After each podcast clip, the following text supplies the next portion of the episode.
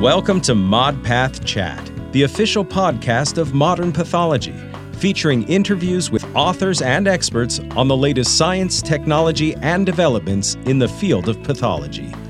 Your host, Dr. George Netto, is the editor in chief of Modern Pathology and the chair of pathology at the University of Alabama at Birmingham. Here's Dr. Netto.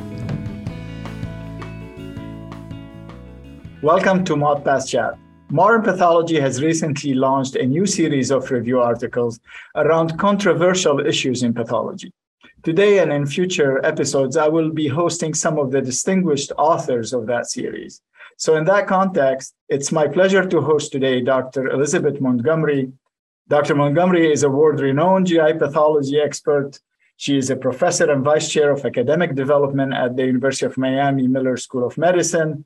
Liz is here today to give us her point of view, surely not without controversy, on the utility or lack of, see, of ancillary testing for the diagnosis and stratification of risk in Barrett uh, esophagus patient with dysplasia.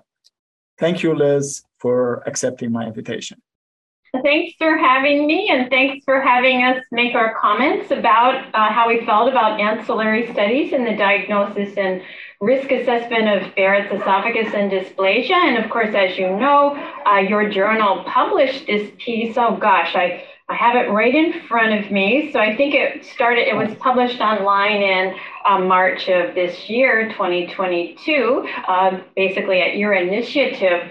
And so, together with um, the very productive Won-Tak Choi and Greg Lauwers, uh, I, with them, analyze some of the things that are available. And some of them are really, really cool. And some of them, in my opinion, are kind of disappointment, disappointing. All right. So guess, oh, sorry. No, no, go ahead. Yeah. By way of backdrop, I think we all have to deal with these darn Barrett's esophagus biopsies. There are a lot of chronic refluxing folks in the US and of course worldwide, but most many in the US. And we can struggle with reactive changes versus dysplasia. It's kind of like for you, the urologic pathologist in the bladder. Oh my gosh, is this uh-huh. reactive or is this neoplastic? So obviously we have the same struggles. Observer variation is suboptimal. We do a great job recognizing cancers. We do a wonderful job recognizing high grade dysplasia, but uh, we don't do so well in distinguishing reactive and low grade dysplasia or even nothing from just reparative changes. So, for many years, colleagues have been trying to do better with ancillary techniques, and that's kind of what the piece was about. Mm-hmm. And and just uh, for the people who don't do Barrett esophagus. Thankfully, I'm one of them. Uh, every day, look at these. There are major. There are some significant management implications, right? Uh, if you if you call something low grade versus indeterminate versus high grade. Uh, so, can you just touch on what is right now? What happened if you call low grade? What happened if you call high grade? Why oh, that's a great point. So, if we say there's no dysplasia, the patient just comes back for a follow up in a few years uh, some people say bring them back in a year. Some people say bring them back in three years. It depends on the quality of the exam. Low grade dysplasia is not that perfectly reproducible. So usually the patient is brought back for additional biopsies, and then the gastroenterology societies ask colleagues to send those biopsies for a so called expert opinion, but it's sort of hard to know who's an expert, what's an expert.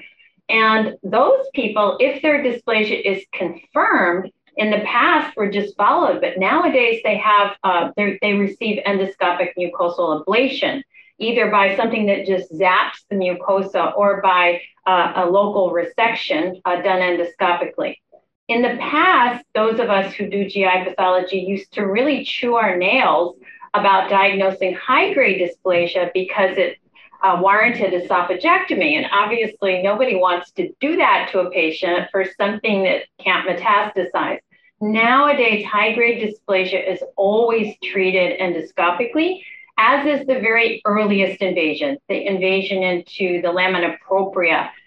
So that's all now handled endoscopically, unless the patient just goes crazy and can't deal with uh, a non definitive therapy. Of course, if we see a poorly differentiated component or vascular space invasion in an intramucosal or superficially invasive cancer, some of those patients do end up having a larger operation. But the big thing now is taking it out endoscopically or blading it. So it's a total game changer. So we don't actually stress as much about the dysplastic lesions as far as grading now. We just want to say dysplasia or no dysplasia, but sometimes we can't even do that. yeah. So here's where potentially ancillary testing can can can help you. And uh, I'm so glad. No, no, stress is good. We, we like that. Uh, the yeah, no stress is excellent. Wellness is important. So uh, we so love yeah, wellness. So among, uh, I, I was fascinated. You know, you got the WATS, you got the TissueCypher, you got BarreGEN. My goodness, uh, you got uh, FISH and DNA Flow. Uh, a lot of things reading this open access paper, by the way, uh, that I recommend to the audience to go and fetch it uh, and read it uh, in detail. So, what do you think among all these? Uh, do you like any of these? You mentioned that you like some and some you're not so crazy about. So let's. let's... Oh, absolutely.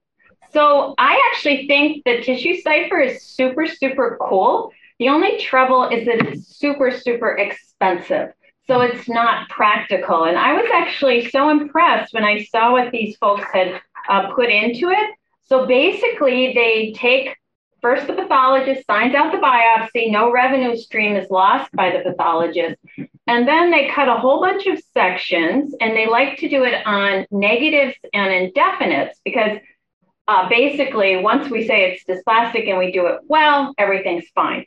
Um, and basically, they analyze for the usual suspects like P53, but they also do out of the box things that they sorted out. And I will just read the list. They do P16, AMACR, um, obviously not what you guys do, HER2.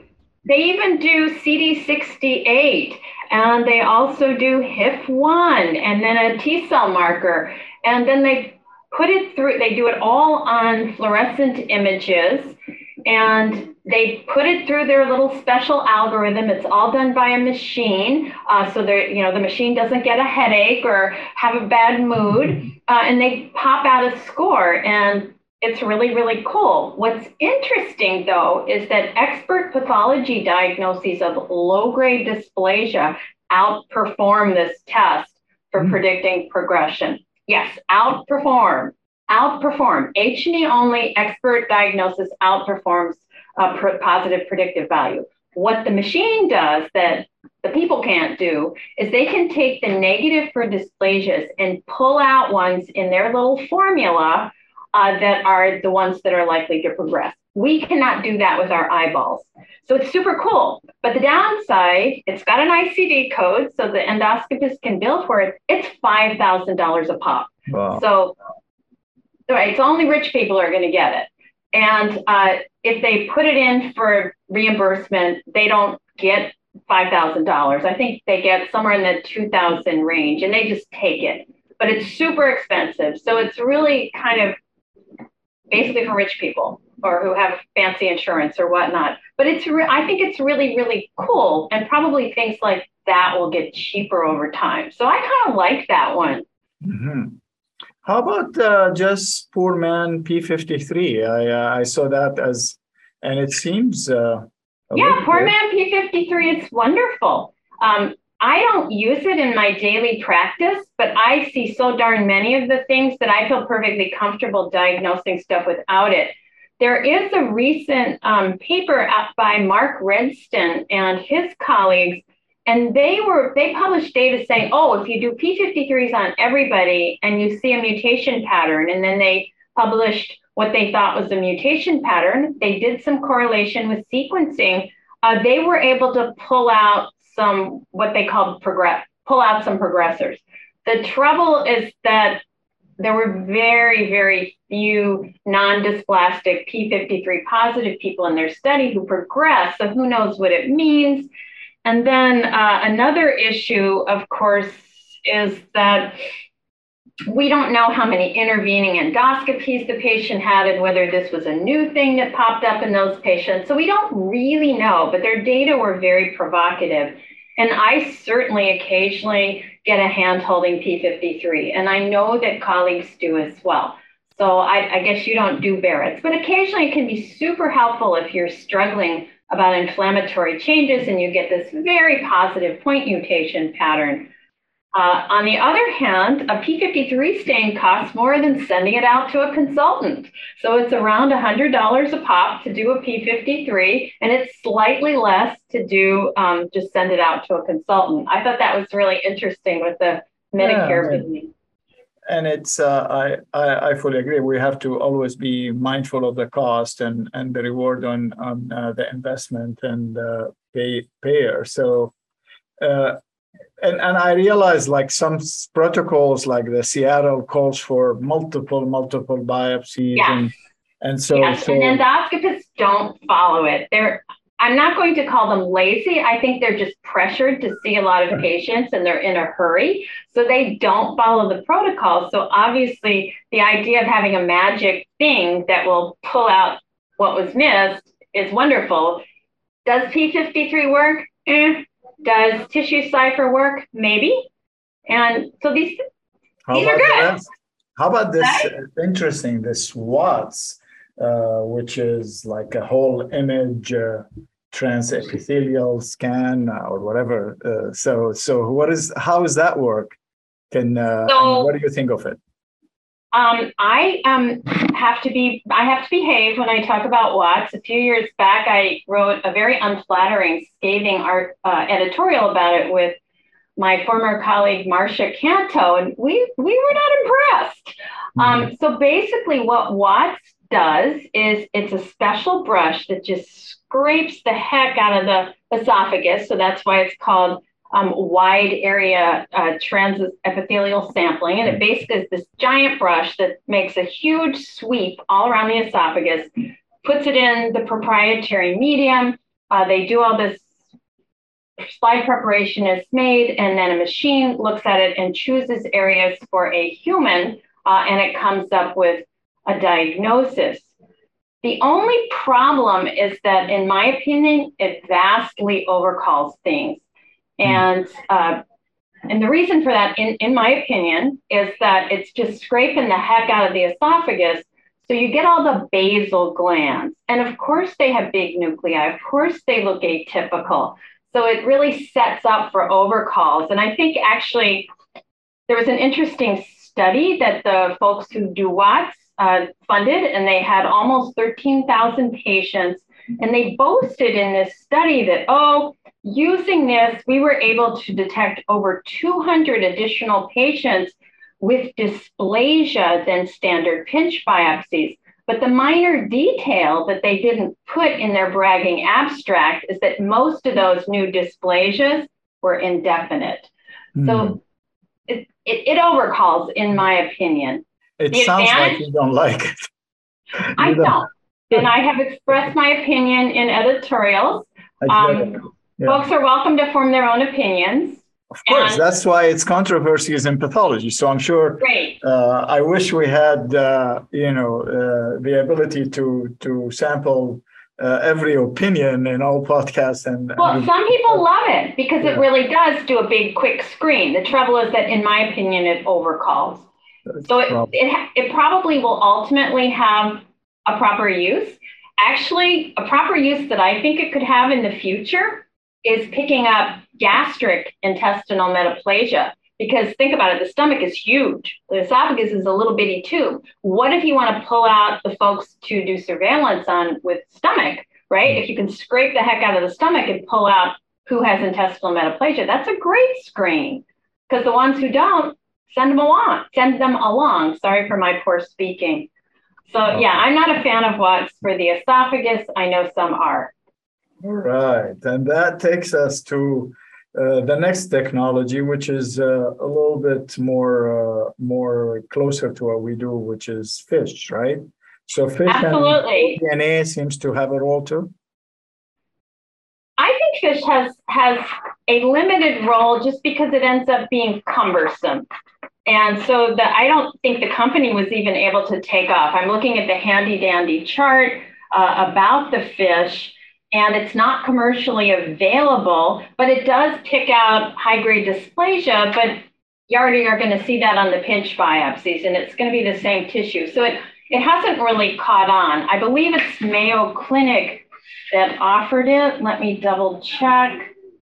Yes, correct. Yeah, it was Mayo that offered it, and it kind of never got off running. So it's interesting, but it hasn't gone as far as, say, UroVysion has and, with urothelial samples. Correct. And some of the markers overlap between uh, the TissueCypher and yeah, well, they do. You have the P16 and the HER2, but you have yep. MYC and uh, zinc finger and uh, uh, 2117 and what have you. Yep. Wonderful. So it hasn't really caught on. And then I guess same with flow, I guess because the preparation is somewhat cumbersome, but you can absolutely use flow to triage people and you can use flow to pull up people who are more likely to progress, but you wouldn't really want to ablate them based on that data. So similarly, flow has not really caught on very well. So in reality, we're uh, we're back to square one unless you want to shell five thousand dollar. It's it's right. probably get a second opinion. And by the way, my understanding from reading that that it is kind of you said you have to show to an expert, but I guess a local expert. It doesn't necessarily mean they're very vague. And I know Dutch colleagues uh, published a paper about what's an expert, and they had, you know, they ha- they have to have a certain number of percentage of low grades and blah blah blah in prospectively collected cases. They wanted you to see a certain volume, but in the end, it's a, it's kind of subjective. What was interesting is that I know that I actually ended up reviewing some slides for um, Cernostics. I was not given any money. Uh, uh, that was the TissueCypher people. And during the course of that, I learned, in fact, that the expert pathologists in the US who ne- almost never do P53 stains outperformed uh, pathologists in Europe on that same trial. And they always get a P53. And it was almost as though the P53 handicapped them. So we predicted progression way better on H&E than they did on H&E and P53. So it was, it was a very interesting observation. So it sounds to me, you know, uh, H&E still still rules and show to an expert, and uh, and as long as you make the cut to dysplasia or no dysplasia with confidence, it's it's okay, right? That's right. That's right. Um, what's interesting to me is that, as you know, and you're probably more knowledgeable about this than I am, but AI, artificial intelligence, is probably going to elevate us all. And there are some AI studies on Barrett's. At least the AI flags the stuff for a human to check very, very well in the studies that I've seen. Uh, do we want to throw away the pathologist? No, because AI is AI and it's only as good as the data set that goes into it. And of course, as you know from your, you know, your high level expertise in urologic pathology, there are itty bitty little variants that us nerds know about that obviously you can't even teach the machine because they're so uncommon. I mean, I know I've kind of heard you prostate people talk about these weird immunostaining patterns, and you still know it's cancer even though it stains funny. So there's all that kind of stuff. You still need a human to supervise even very good AI. But I think AI will bring less comfortable pathologists to a higher a higher level and closer to an expert level. So I think it'll be pretty cool as it develops even on H&E alone. Absolutely. And the idea would be that it's it's it's add a layer of uh, efficiency, triage, and and confirmation, even in prostate and others. So absolutely, that's where, that's where we're heading, and uh, so it's a welcome actually contribution. Well, uh, thank you very much. This uh, this has been informative, and uh, I always like how uh, I knew you're gonna have some some opinions, and and I knew we are gonna be talking about some clinicians uh, in, uh, in, not as uh, as uh, funny uh, uh, as it may seem in terms of they're lazy or not lazy. Then no, they're not lazy. Yeah. They're just like ah, I've got twenty patients piled up in the hall, and oh, I'll try to biopsy as fast as I can. Well, Elizabeth. Thank you. Uh, always a colorful conversation. And as we uh, mentioned in the past, uh, these episodes now, these uh, podcasts, although they're podcasts, uh, they're also available on YouTube on the video. And speaking of colorful, uh, I'll, I'll let you uh, sign on to the YouTube and see the beautiful colors that Elizabeth is wearing. And if you notice that there is some casual interaction uh, among us is the reason we spent 12 years uh, together, literally next door, office to office uh, at Hopkins before uh, she, uh, Elizabeth, moved to Miami and I, I came here. And uh, well, you've seen me in my weaker moments, so we won't mention that. we are colleagues uh, forever, and uh, I've always uh, been impressed with the wealth of information that you have. We didn't talk about soft tissue. We'll have you again for soft tissue. You're two experts in one, uh, so uh, I'm sure we'll have you again on the podcast. Thank you very much. All right, thanks for having me. Bye bye. Any opinions expressed in this podcast are the speaker's own and do not represent the views of Modern Pathology, Springer Nature, UAB, or USCAP. Your ModPath Chat host and scientific director is Dr. George Netto. Producers are Christina Crow, Amber Jackson, Dr. Sarah Jang, and Dr. Catherine Ketchum. Technical direction is provided by Kaminsky Productions, music by Mitch Neubauer. Thanks to the authors, reviewers, and editors of Modern Pathology for making this podcast possible.